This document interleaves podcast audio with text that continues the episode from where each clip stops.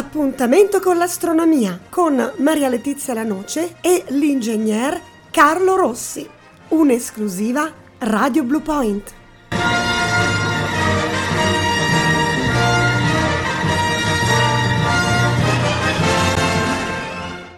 Insieme all'ingegner Carlo Rossi. Carlo, ben trovato. Ciao, ciao. Grazie, grazie a te grazie Radio E la sottoscritta Maria Letizia Lanoce che è in console e che ormai da anni con l'ingegnere eh, portiamo avanti questa, eh, questo genere di trasmissioni molto insolite per, per, la radio. Carlo, prima di iniziare volevo ricordare un attimo Piero Angela, che è stato un grandissimo divulgatore scientifico anche di astronomia e forse è stato un po' anche eh, un ispiratore per noi che parliamo di scienza in radio. Eh sì, diciamo lui fu, come si dice, fu un esploratore di, di, di, informazione e di scienza, perché ai tempi quando lui è andato in televisione, diciamo che la, la cultura, eh, parliamo di quella astronomica, poi lui andava, sai, no, in tanti campi, però nella cultura astronomica è stato il primo che è riuscito a portare in televisione e a portarlo avanti per anni e anni, perché lui divulgava le cose chiaramente per i telespettatori, quindi a livello eh, apprendibile da chi guarda la televisione, non a livello scientifico alto e quindi ha sfondato, è stato bravissimo. Io mi ricordo le trasmissioni Quark, Super Quark, le prime galassie in televisione, spedizioni da NASA eh, sulla Luna, tutte le grandi sonde e sonde Pioneer. Eh, le altre sonde che sono andate su Giove, Saturno, oltre e così via. Quindi tanto di cappello. Tanto di cappello, veramente. Un grazie. Veramente, veramente grande, grande però.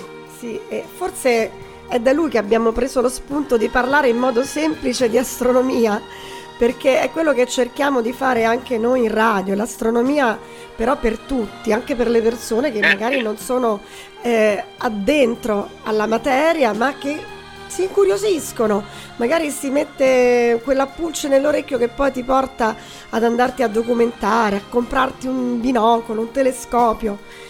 E anche questo no? è il nostro scopo. Chiaro, noi abbiamo seguito le, le sue orme, a tutti i giornalisti che parlano di scienza a televisione, perché questo era il primo. Diciamo che noi nel nostro piccolo affondiamo la lama un pochino di più perché ce lo possiamo permettere, lui deve parlare a milioni e milioni di persone, noi invece andiamo un pochino nei particolari, tipo l'equinozio, il solstizio, tutte le cose, diciamo perché poi alle persone che gli, gli diamo notizie sul cielo del mese, la storia dell'astronomia, dobbiamo andare un po' un pochino nel certo. particolare. Certo. Lui si deve mantenere chiaramente un pochino più sul generale. Non e comunque per noi che non abbiamo l'ausilio delle immagini è ancora più importante essere chiari, essere scorrevoli, no? Cercare di non annoiare l'ascoltatore. Importante e difficile pure, eh? perché se devi andare così senza immagini e senza disegni, senza tavole, quindi dobbiamo essere lineari e chiari per quanto possibile in maniera che il radioascoltatore sta a radio certo. o sta al mare senza la radio o nell'auto gli rendiamo una mezz'ora piacevole apprendere, apprendere, apprendere. Certo. Allora Carlo, archeastronomia abbiamo fatto un percorso lunghissimo dagli albori della civiltà umana fino ad arrivare a, a quando?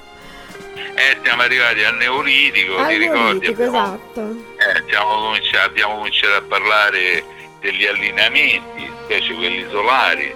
Nell'ultima registrazione abbiamo messo l'attenzione sul modo della Luna, in quanto siccome sono stati ritrovati dei monumenti risalenti al Neolitico, quindi nel 4000-3500 a.C., che facevano riferimento al, al modo della Luna, allora abbiamo dedicato un'intera puntata al modo della Luna perché se questi signori conoscevano gli allineamenti della Luna e il modo della Luna è molto ma molto complesso, eh, allora stavano dal punto di vista astronomico, dovevano impegnare delle risorse, dovevano avere degli astronomi e, e, perché il modo del Sole abbiamo detto il ciclo di un anno, o bene o male, un anno lo osservi, due anni, tre anni, quattro anni, eh, 20 anni sta a posto, in modo la Luna il ciclo si compie in 19 anni, se non lo riconosci dopo 19 anni devi andare a 38 anni e così via, 60, 80 secoli. E quindi da questo punto di vista erano avanzati. E io ricordavo proprio nel sunto finale della scorsa lezione, diciamo anche per i radioascoltatori così possiamo iniziare la lezione con delle fasi, loro riconoscevano sicuramente la stella polare che indicava sì. il polo nord, però non era la stella polare nostra, quella dell'Ursa, de, dell'Orsa minore, era un'altra stella polare perché c'è la precessione dei nozzi cambia. Sapevano che le stelle ruotano a questa stella, il Sole c'è un ciclo lunare, quelli più eh, specializzati hanno riconosciuto il modo della Luna che è molto complesso e c'è un periodo che si, le fasi si rinnovano esattamente nella stessa data dopo 19 anni. 19 anni conoscevano il ciclo delle fasi che dura 29-30 giorni, le eclissi, i pianeti però molto più tardi perché i pianeti che si muovono rispetto alle stelle furono riconosciuti da Pitagora, quindi V-VI secolo a.C. e conoscevano l'eclittica dove si muovono i pianeti e la fascia zodiacale dove sono appunto i pianeti e quindi le costellazioni. Queste a grosse linee le conoscenze nei millenni di questi popoli l'errore che facciamo delle volte è ritenere che queste persone, siccome vivevano nei palafitte, cioè abitazioni nei, eh, nei, grotte o altre cose, comunque, eh, e, ritenere che queste persone erano ignoranti o addirittura non intelligenti. Invece è un errore, errore madornale, perché queste persone erano intelligenti come noi.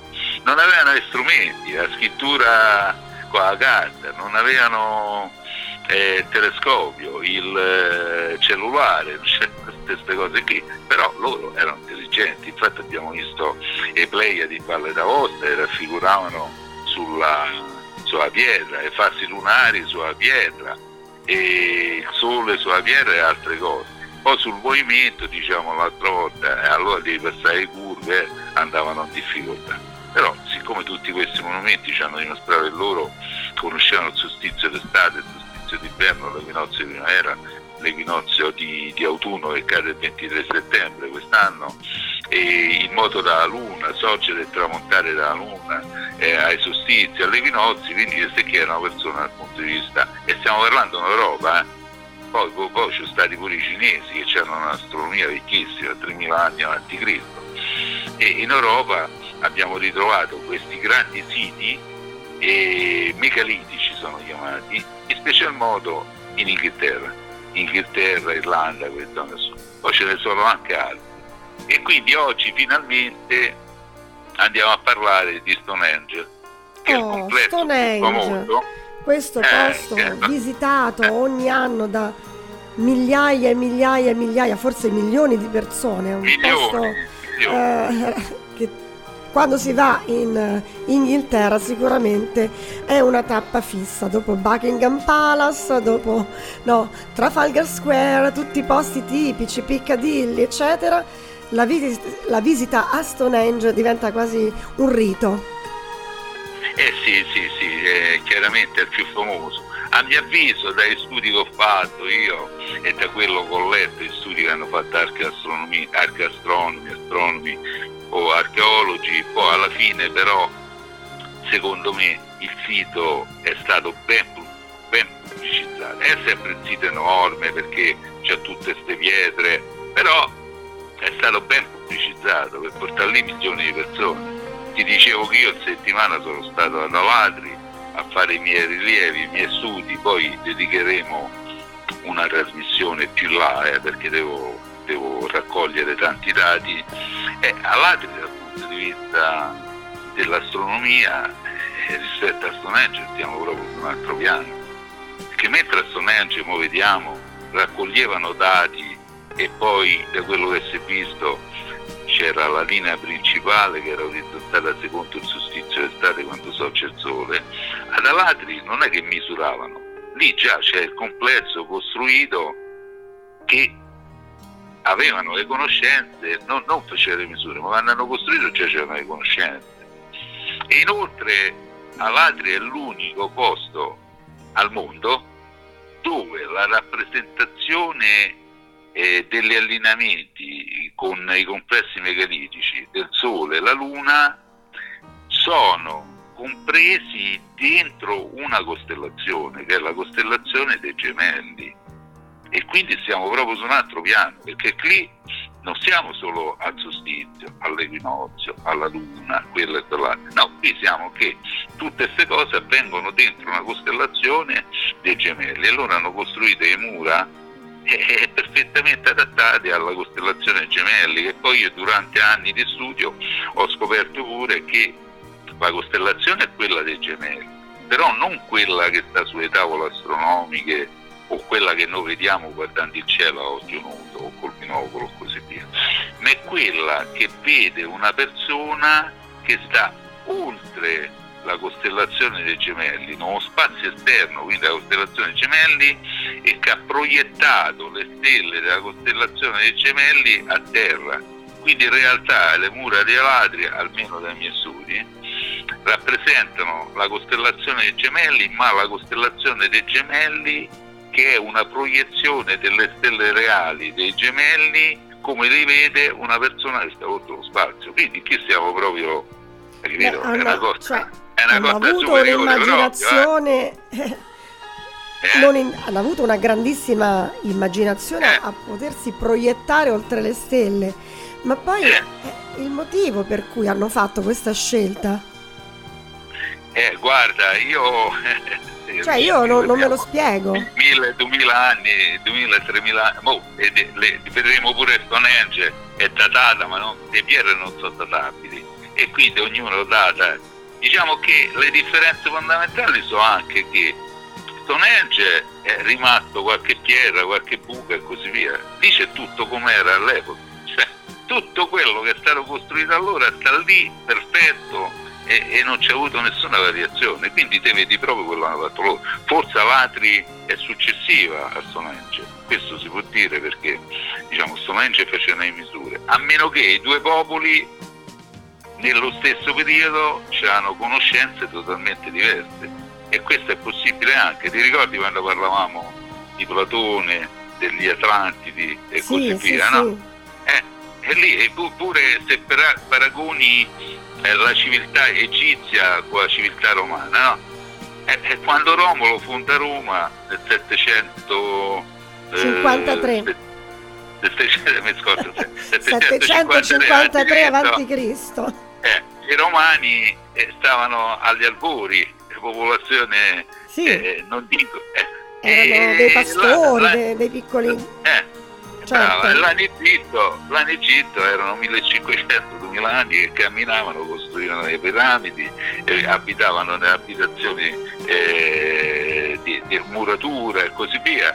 Quindi c'era uno scostamento tra Roma e l'Egitto di 1500-2000 anni, cioè forse gli egizi stavano a livello dei romani, eh, ma nemmeno 3.000, forse 4.000-5.000 anni avanti Cristo. Quindi è possibilissimo pure, però dai studi che ho fatto io sembra che Alatri venga dopo, venga dopo. Però perché abbiano costruito sta, questa, questa, enorme cinta muraria secondo la costellazione Gemelli, riferimenti, investendo soldi, eh, dove su un cucuzzolo da ciociaria che in quell'epoca perché? Perché hanno costruito? Eh, Allora forse lo dovremmo sappiamo, scoprire. Eh, all'epoca, forse all'epoca, quindi molti, ma molti anni prima di Cristo, quella zona lì è stata abitata da qualche popolo e quelle zone lì erano, che ti posso dire, non dico un impero, ma erano costituite da più popolazioni che si erano unite e quindi era importante. Perché capisci, investire dei soldi, tagliare tutte quelle pietre e costruire una città, una cittadina, eh, perché?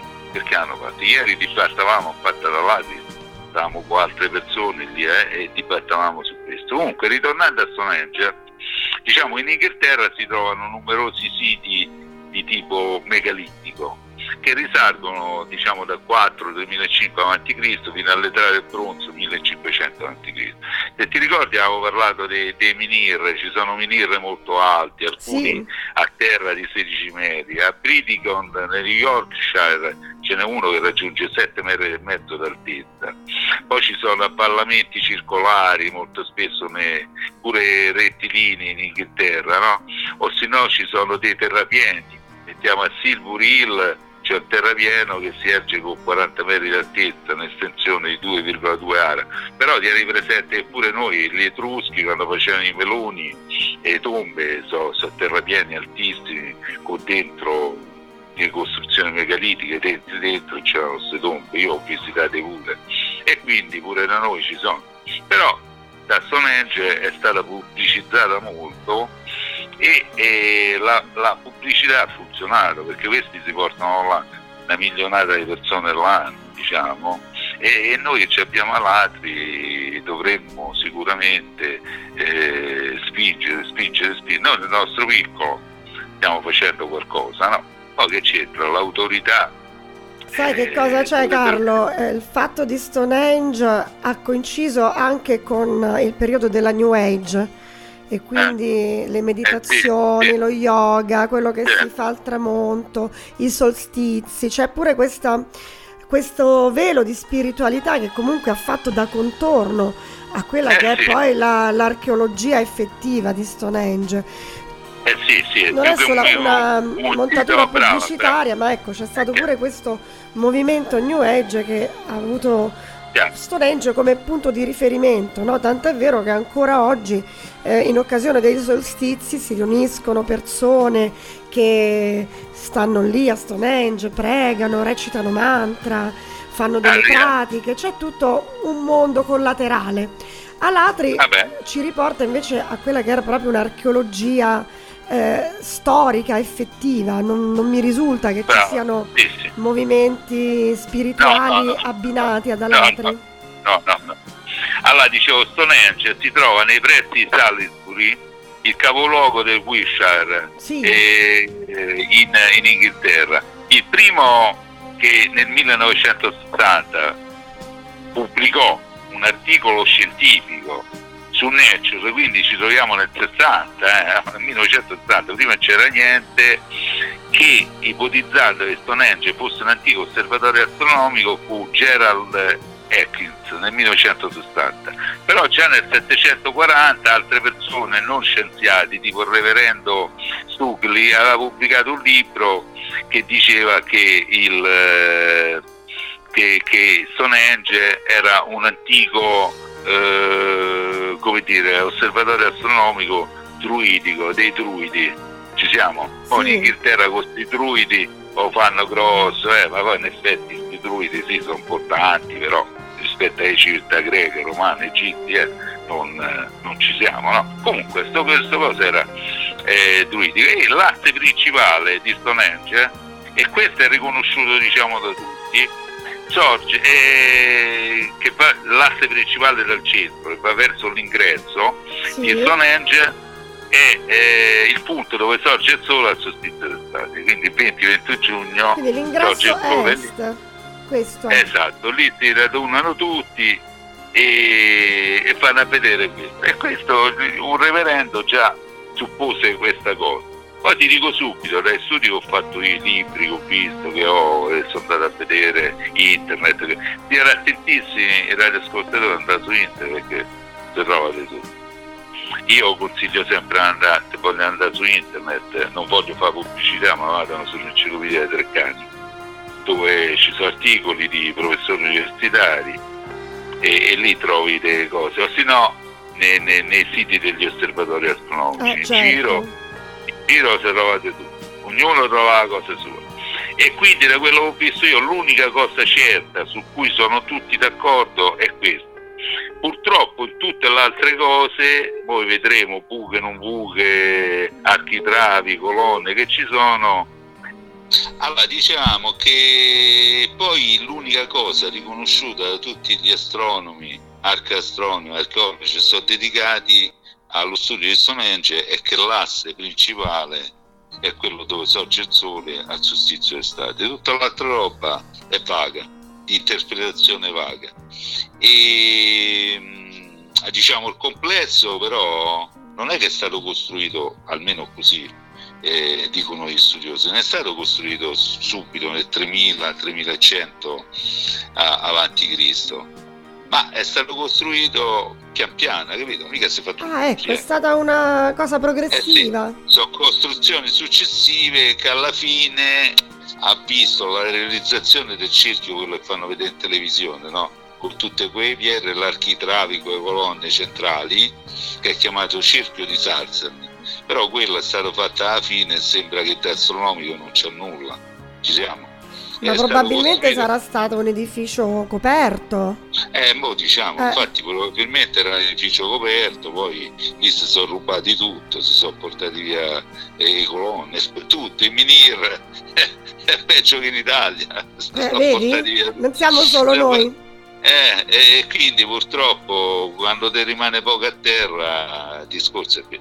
Comunque l'ingresso è diametro è circa 100 metri, poi c'è questo terrapieno intorno con dei scavi e sono state poste poi successivamente delle pietre anche all'ingresso del, del complesso. Si fa risalire a 3000-3100, 100 metri di diametro, all'ingresso ci sono queste pietre sono chiamate pietre del tallone, pietre del tesperone e così via. E la funzione eh, era quella di indicare appunto che il sole nel giorno del solstizio d'estate è l'unica accettata in modo rilevabile sorgeva a quel punto. Ci siamo? Sì. Oh, e, e, poi man mano stato ampliato e così via. Però successivamente è stato costruito un altro cerchio, sempre bello esterno, che è costituito da 56 punti e queste 56 buche di diametro pure eh, di circa 2 metri, che adesso ci sono i buche, secondo me c'erano i minir se sono fregati, hanno portati via. Beh dai, non, non diciamo, non facciamo eh, no. insinuazioni, eh, non beh, ci sono tempi, più.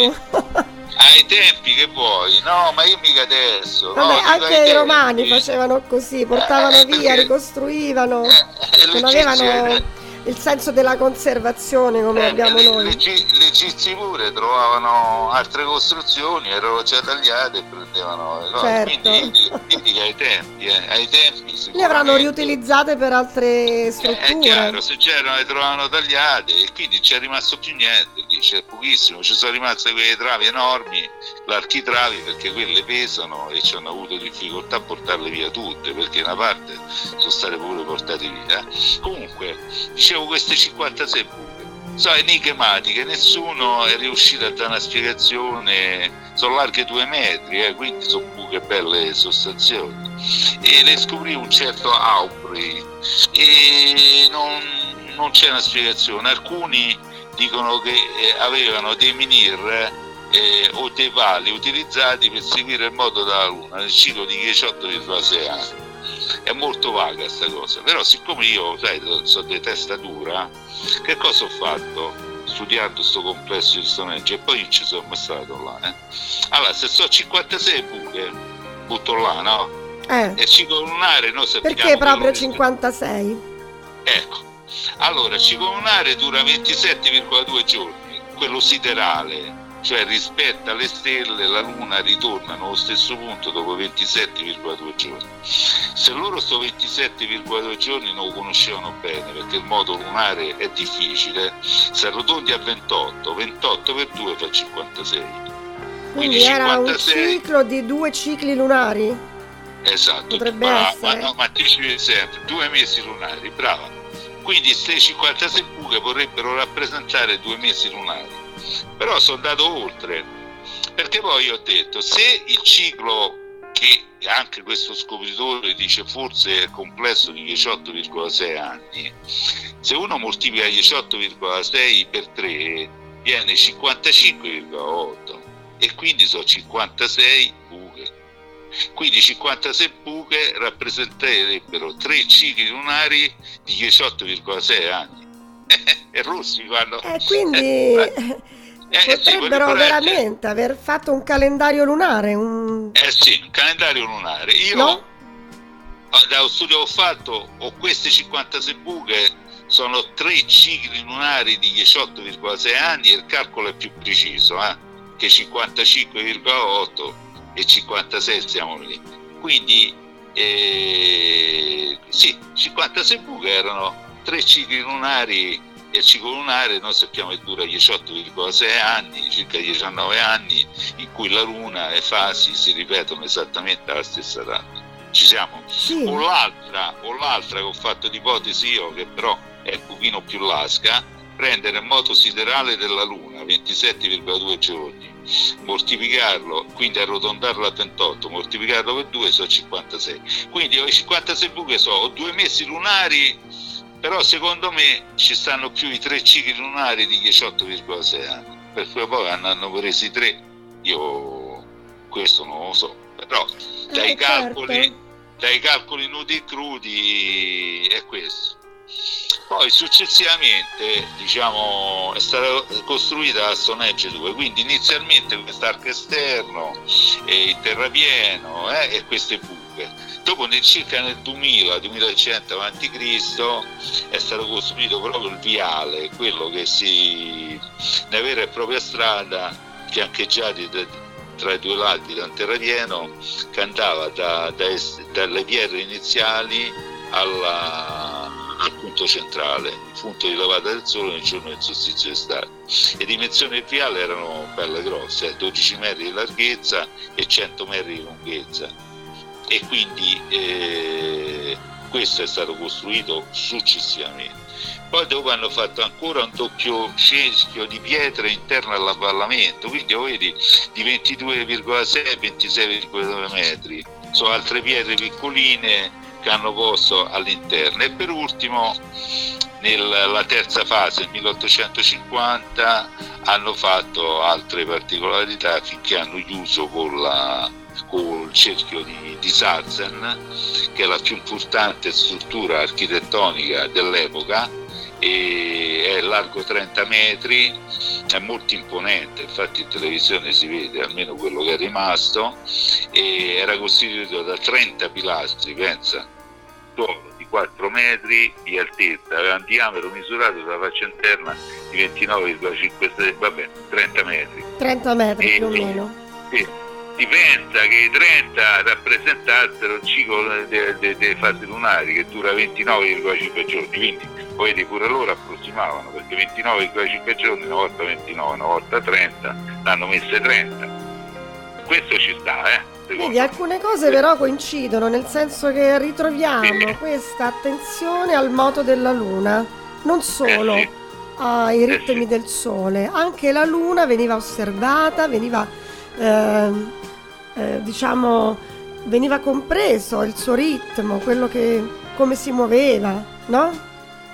Eh sì, sì, sì, sì, sì, sì, sì, no, no, no, è così. Tra l'altro tutta la struttura centrale, come ti dicevo all'inizio, si suppone che fosse coperta e che fosse magari, essendo molto successiva, quando ormai dal punto di vista astronomico si era scoperto tutto, quasi tutto, e Stonehenge divenne una, una rappresentanza di tipo religiosa, cioè un tempio, un tempio druidico. Sì, probabilmente c'era stata un'area sacra esterna. Eh sì, Ah, un centro abitato che non era lì, però era eh, distante. Sì. Io sono stata a Stonehenge, si presuppone che l'area sacra fosse ovviamente posta più in alto rispetto all'abitato che era nella valle sottostante. Eh sì, quindi ricapitolando per radioascoltatori, altrimenti non siamo andati avanti sì. a braccio. No? Eh. Allora, i punti di riferimento che si trovano a Stonehenge sono tenendo presente che quello sicuro è il sole al solstizio d'estate, tutti gli altri sono supposti, alcuni suppongono una cosa, altri un'altra, però prove certe non ce ne sono, quella del solstizio la fai perché va al centro e il 20-21 giugno ti metti lì, aspetti il sole, tu sorge là, lungo il viale, è certo, è giusto? Sì, certo. Eh, eh, gli altri invece sono so vaghi e non sono riconosciuti da tutti. Quindi mettendosi al centro di Stonehenge, quindi al centro di questo cerchio di Tarzan, eh, lungo il viale eh, al solstizio d'estate, quindi 20-21 giugno, sorge il sole e ci abbiamo un riferimento. Poi, sempre in quella direzione, a sinistra e a destra, c'è quando sorge la luna piena invernale e sorge la luna piena invernale al minimo e massimo, perché come dicevamo la luna non è che tutti gli anni sorge allo stesso punto, ma c'è questo ciclo, quindi ne, ne parlavamo diffusamente nella, nella, nella, registrazione della volta scorsa, e, e la Luna ha oscillamenti in gradi in più o meno rispetto al solstizio d'estate del Sole. E questo sembra che è stato trovato. Poi sempre rispetto al solstizio d'estate, che sono le, le, le linee di riferimento, c'è laddove sorge la luna piena estiva, sorge la luna piena invernale, tramonta la luna piena invernale e tramonta la luna piena estiva. E inoltre c'è il tramonto del sole al solstizio inverno e il tramonto del sole al solstizio d'inverno. Però, come ti dicevo l'altra volta, dopo si genera confusione perché eh, cioè i riferimenti poi alla fine si trovano, capisci? Eh, se io eh prendo sì. mille, cose, mille cose in cielo i riferimenti li trovo.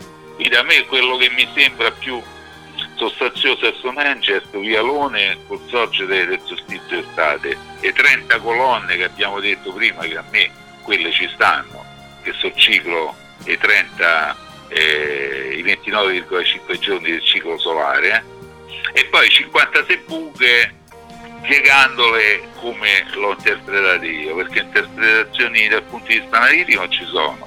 Come ho dato io un ciclo, tre cicli lunari di 18,6 anni o due mesi lunari ci sta. Però sono sempre interpretazioni, mentre quella la puoi vedere dal punto di vista fisico oggi è tutta l'altra, poi mancando certo. pure le pietre a terra, eh, capite, i pali, i pali magari... Molte cose bisogna immaginarsele eh, per sì, forza. Sì. Carlo, eh, abbiamo invece, terminato il tempo, siamo oltre no. la mezz'ora, sì. Abbiamo parlato tanto, Stonehenge ci ha portato via un sacco di tempo.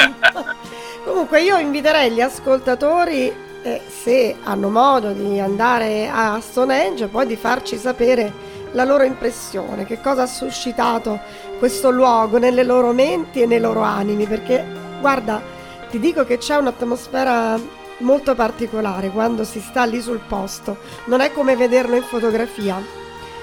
Chiaro, e, chiaro. e comunque la puntata di Archeastronomia la si può riascoltare in podcast su Spotify. Cercate proprio Astronomia alla radio, questo è il titolo che diamo alla serie di puntate e poi lì ci sono tutti i vari file de- delle nostre trasmissioni. Carlo, abbiamo terminato. Perfetto. Grazie eh, di proseguiremo tutto. altri megaliti la prossima volta. Grazie Continueremo a te, grazie anche a parlare di alatri, ovviamente. D'accordo, ciao. grazie ciao, di tutto, alla prossima, ciao. ciao. Grazie Continueremo a te, anche a parlare di alatri, ovviamente. D'accordo, ciao. grazie ciao, di tutto, alla prossima, ciao. ciao.